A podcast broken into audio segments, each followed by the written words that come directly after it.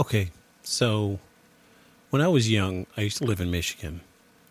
And living in Michigan with my father, we used to go camping a lot. And I can remember on several occasions where I would pitch the tent in the backyard and I would take my little CD player out there and I would listen to some music most of the time. And I was there most of the time by myself. And I would eventually get tired of listening to the music and I would turn on the radio. But it was late, late at night. So, when, the rule number one of when you're camping in the backyard is you have to stay up as late as you can. That's the whole thing. You're there unsupervised. So here I am in my tent in the backyard of my house, and I turn the radio on. And I start tuning. Eventually, I stumble upon this AM radio station where the host is talking about aliens and UFOs, Sasquatch, and everything paranormal you can imagine. And after a while, I quit waiting until I was camping in the backyard to listen to this show. I fell in love with it almost immediately. I was just amazed that these people would come on the air, tell these stories, no matter how far fetched they were. The show was called Coast to Coast. I'm sure some of you have heard of it before, but I listened to it for most of my life. I just love the show. And about 10 years ago, I started listening to the radio again, listening for new things. Stumbled upon a show called The Prairie Home Companion. And in this show, it was a host, and he would do live skits, and there was bands, and there was music, and and jokes, and you know, it kept you occupied. But what was weird about it is the show was three hours long, but I loved it, absolutely loved it. And there was this scene where the host would tell this grand story of this imaginary town that he made up oh, what was it called? I think it was Lake Wobegon. And I loved it. Every single weekend I was listening to it. Absolutely loved this show. And before long, I was tuning into that radio station earlier than normal. And I found out that there were podcasts being aired on the radio.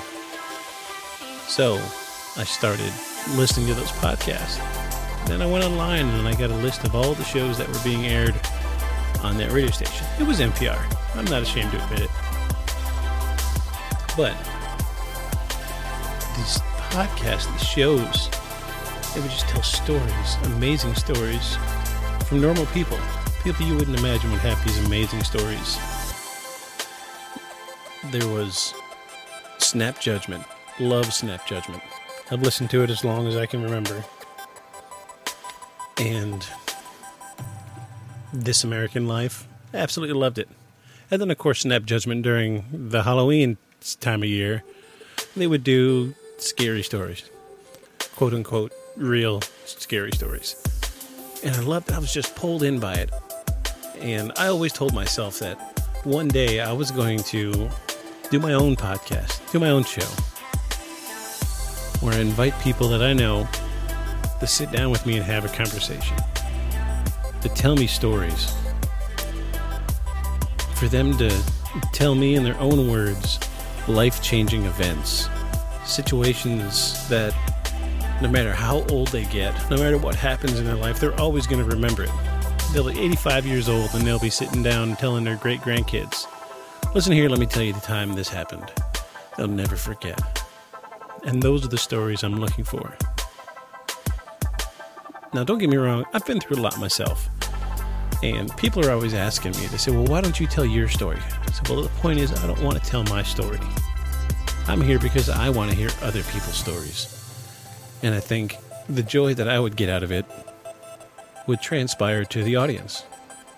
That I think you, as the listener, would absolutely love to hear some of these stories. We all know somebody a grandfather, a crazy uncle, a neighbor in the hometown you grew up in, something that they would always tell these amazing stories, and you would be sitting there at their feet just amazed.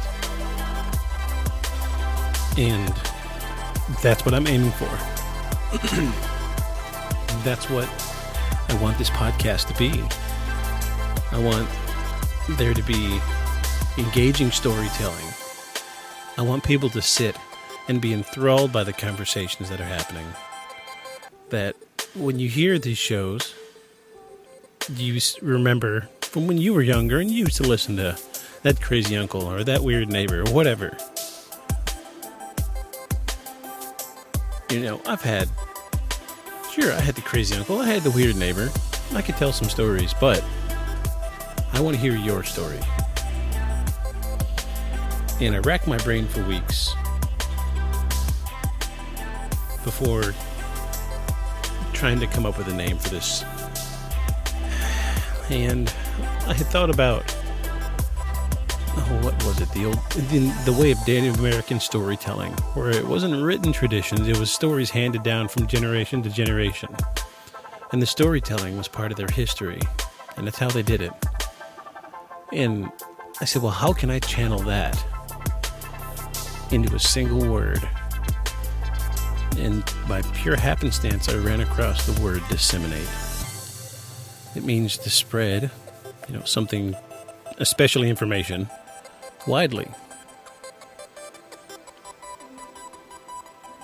There's so many different definitions of the word. And to be fair, throughout history, there have been a lot of circumstances where the word disseminated was used in a negative context, where bad information was disseminated into the public, feeding bad information, you know, usually concerning wars or politics. But that's not what I'm getting at here. The definition of disseminate that I really came to like was disseminate means to spread information, knowledge, opinions widely.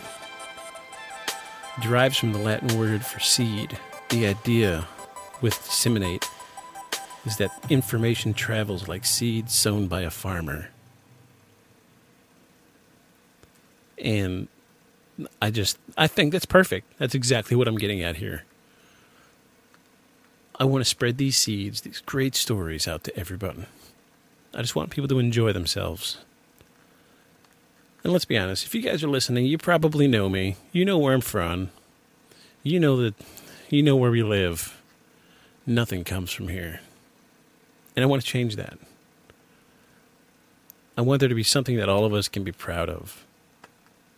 Even if it's just a little podcast out of my little one bedroom apartment. That's fine.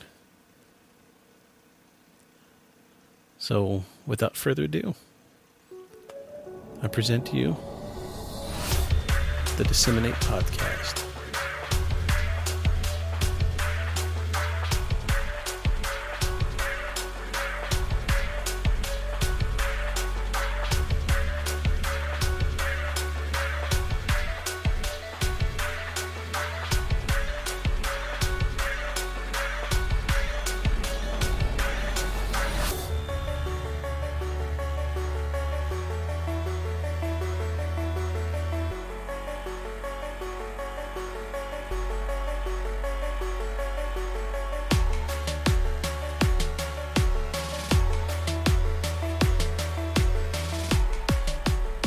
Story takes place in Fort Smith, Arkansas, in the winter of 1974, where our storyteller, Janice Duncan, is heading down a path.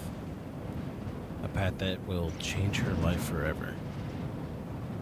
A path that will lead across two states.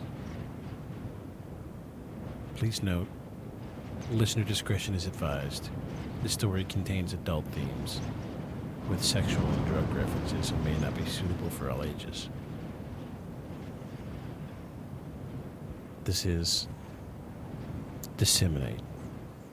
I worked as a car hop at a little uh, drive-in in Fort Smith, and uh, I worked there a little over a year. And this girl named Barbara came to uh, work there with me, and um, you know I knew from the first time I met her, I knew she was a little bit out there, you know.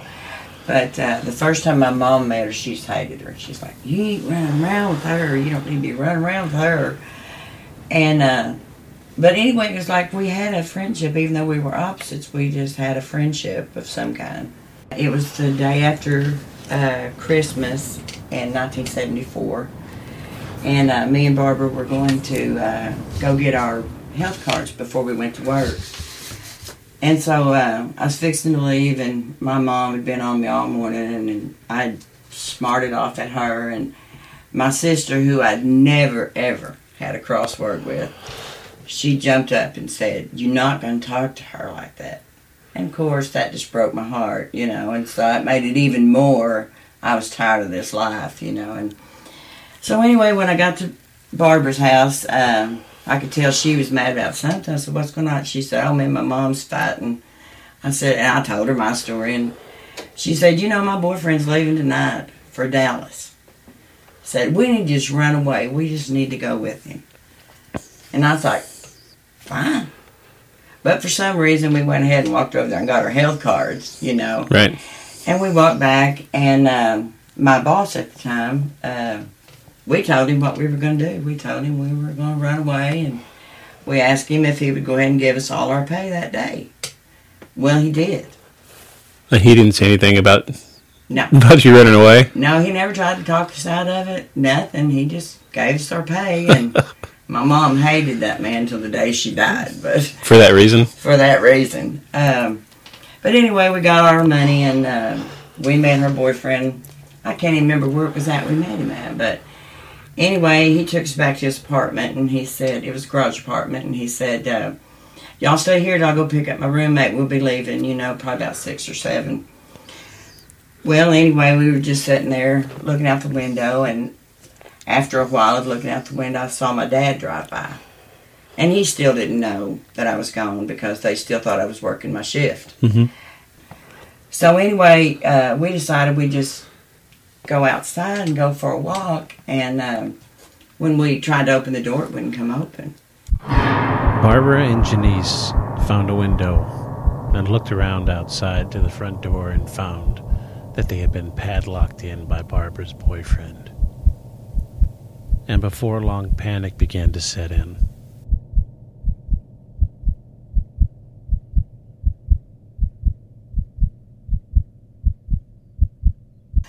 We climbed out a window and got out, you know, and we didn't have anything. We didn't have a change of clothes. All we had was clothes on our back. Was crazy kids. But anyway, so we went next door and uh, we called a cab to take us down to the bus station because we were de- still determined we was going to Dallas. So we gone down to the bus station. We buy our one-way ticket to Dallas and we don't want to stay there because we're afraid that'd be the first place they'd look for us at. So anyway, we called some friends and we just go driving around. Really didn't do anything. And, um, so then we, uh, about 12, 15, they took us back to the bus stop. And we got on and uh, I remember the feeling I felt when I pulled away that day. It was almost like my heart broke. I mean, maybe it was fear. I was 14, you know, but maybe it was fear. I don't know, but it was just, I was really sad. But no turning back. You know, you never want to be the one that quits. So about halfway there, we stopped at this truck stop, I mean, bus stop, and we got out and went inside. And of course, I don't even know why, but we had our diaries with us. Maybe we carried them in our purse. I don't know. But anyway, she said, let's just throw them away because we're going to start a new life. And you know, so you just throw them away. You know, wish now a hundred times I'd never did. A lot of memories in that thing. Right.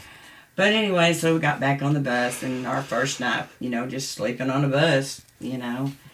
And uh, I remember we uh, pulled into Dallas about mid morning, I guess, and Lord, that was the most amazing thing I think me or her ever, ever had seen. You know, it was a big city. Right. So anyway, we we walk around and we go to this restaurant and uh, we're gonna go in there and get something to eat. And she gets to talking to the waiter, and uh, we're long. He comes over and he he brings her a drink.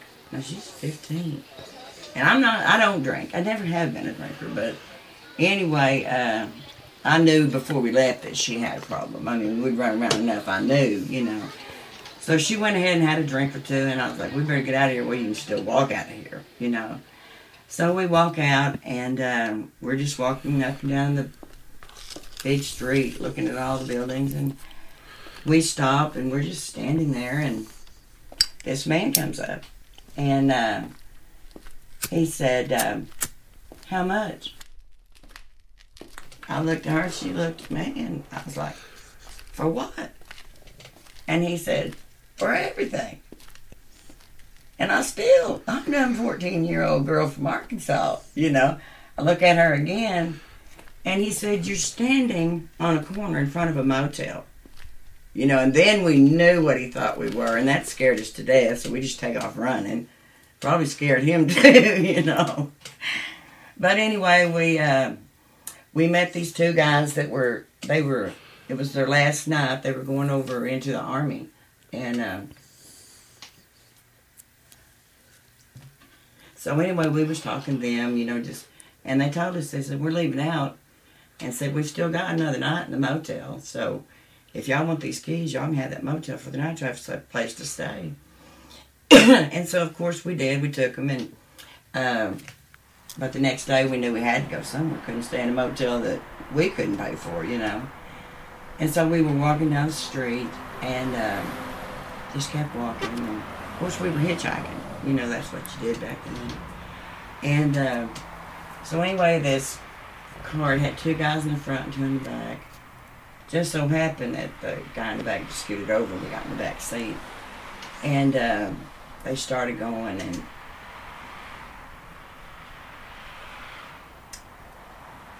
they started talking about uh, what they were going to do to us. And it wasn't anything that 13 and 14 year old wanted to do. And, and then, of course, they said that. And then when we're through, we're to kill you. I mean, I get scared saying that right now. And uh, the car slowed down. It didn't stop, but it slowed down. And Barbara looked at me and looked at the door, and I kind of like, I knew what she was to do. So we jumped out of the car. Thank good. I don't even know how we did it, but we got out of the car, and the car right behind him stopped. There was another guy, and he said, "Are y'all all right?"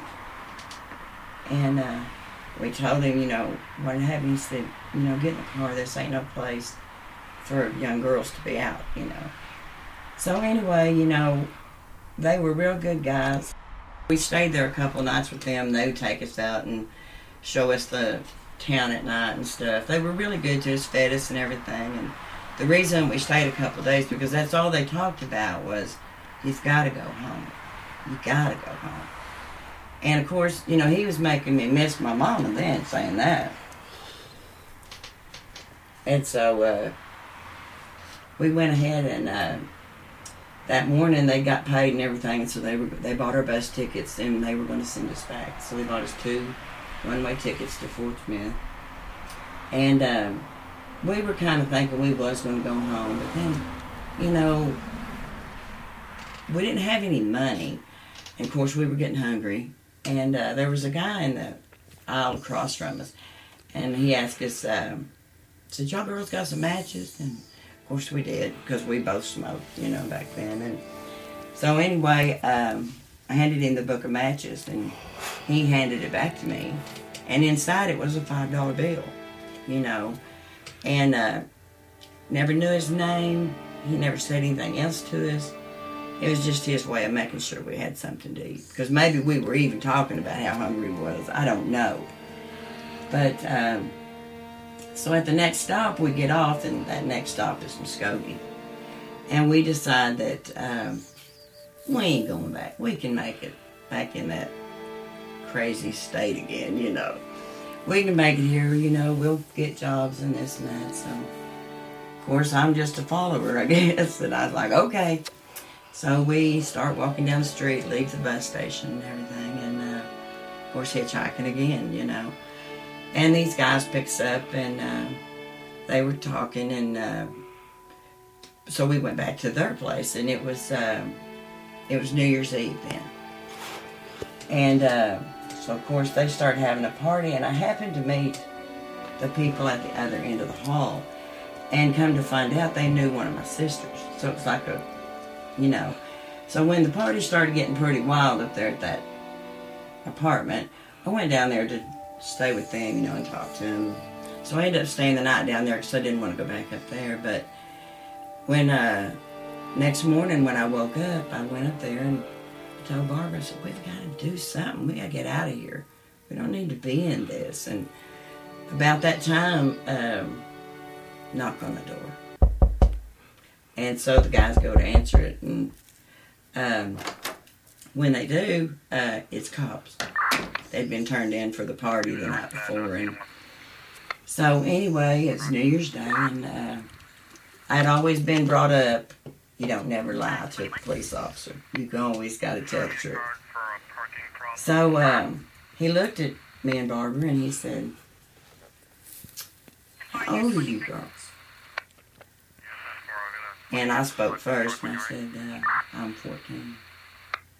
And uh, those guys' faces just went wide, you know, because they thought we were older, I guess. But and anyway, Barbara didn't lie either. She said she was 15, so of course they take us down, put us in the police car, and they take us uh, to the police station. And all they ever asked us was our name. You know, didn't ask our parents' name, nothing. You know, just ask our names. And uh, so we get there, and I mean, talk about an eye-opening experience for me. Well, we got there, and uh, the first thing they did was strip searches. I mean, that like I was like scared to death. But anyway, you have to do it, you know.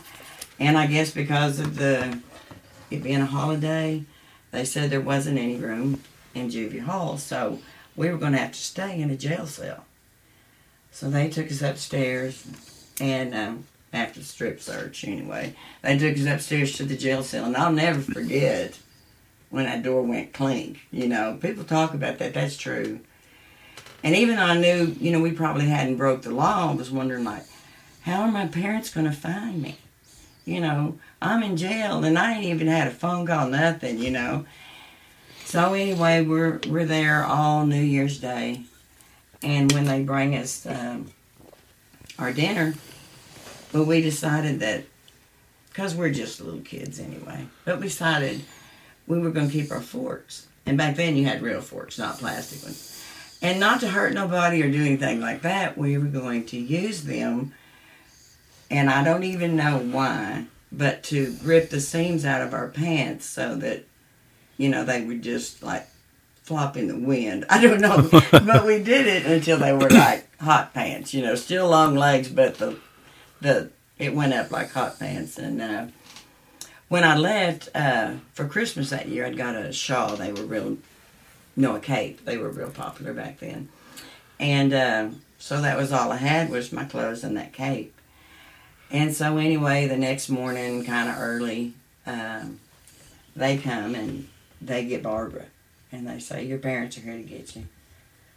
Well, man, I just started bawling. I'm gonna be alone in a jail cell, and probably my parents don't want to come get me. They're like, "Stay there," you know. Uh, but anyway, it was about an hour or two later, and my mom and dad did come to get me. And um, so when uh, they brought me downstairs. I was I was smoking a cigarette, and I had turned back into that fourteen year old brat. Not that kid that needed her mama two hours ago. I was the brat again. And I come downstairs smoking that cigarette, and I remember my dad looked at me and he said, uh, "When did you start smoking?"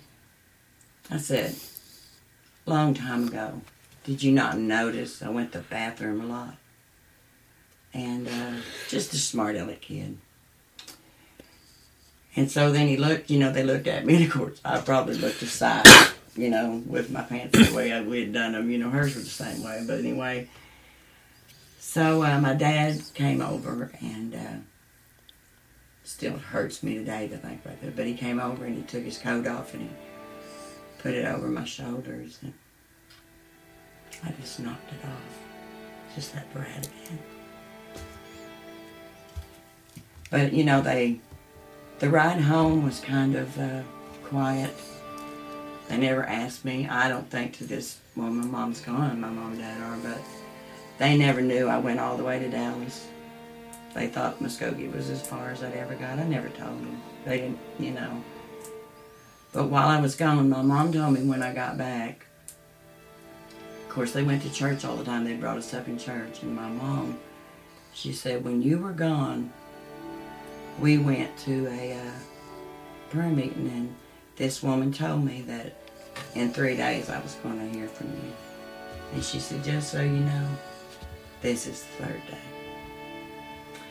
So, you know, it was, it's a very sad thing. I wish if I could, there's a couple things in my life I'd change if I could, and that would be one of them, you know. But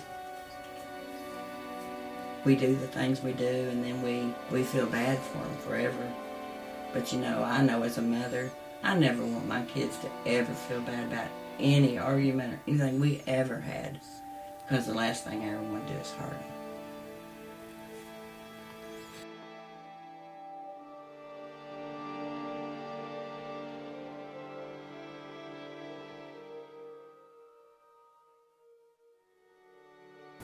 Janice and Barbara never saw each other again after that. Up until this day, Janice still wonders what happened to Barbara. If her life had been changed as much as hers had by the experiences they shared that day. Today, Janice lives in Fort Smith, and all of her kids and grandkids know this story intimately. She uses it as a cautionary tale and I think we all can relate that as teenagers we do do some very dumb things. And with that, I wanted to say thank you for listening to Season 1, Episode 1 of Disseminate. Expect many more episodes like this, some similar, yet some different, in the near future. So if you like what you hear, make sure you follow the page on Facebook, subscribe on whatever streaming service you use. I know for sure that we're on Spotify, uh, Google Podcasts, and um, Apple Podcast.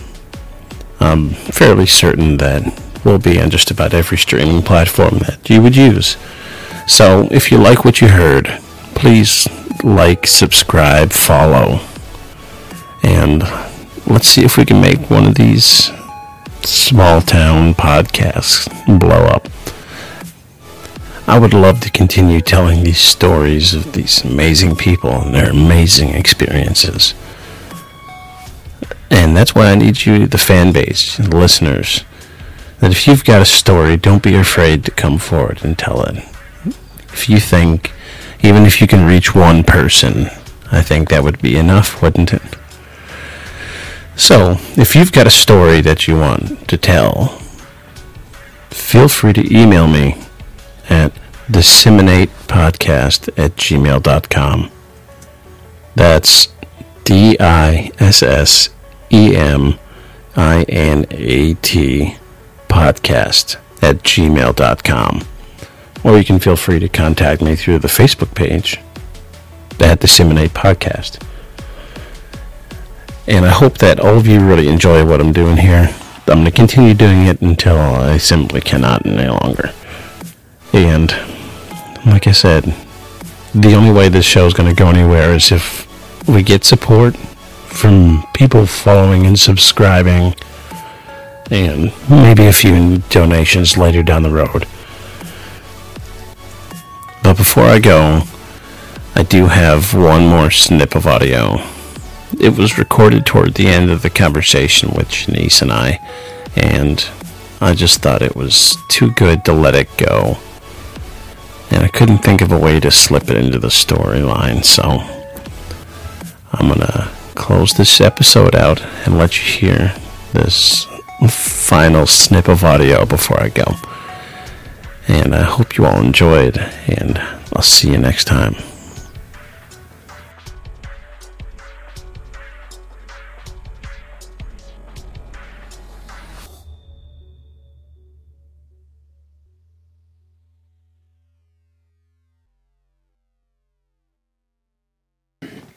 Little things happen. Like, even though we might have got really hungry, somehow along that way we always got something to eat.